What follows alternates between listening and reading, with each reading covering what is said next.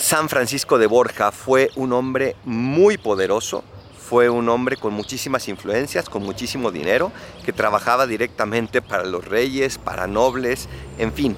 Él mismo, él mismo fue quien después, cuando se dio cuenta que la vida pasa, que se acaba, quien promete no volver a servir a un señor que muera, y se encuentra con Dios nuestro Señor y su vida se transforma y comienza a hacer y a vivir de cara a Dios y a nadie más.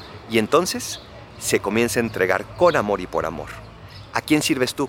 Ojalá que a Dios. Soy el Padre Adolfo, recen por mí, yo rezo por ustedes. Bendiciones.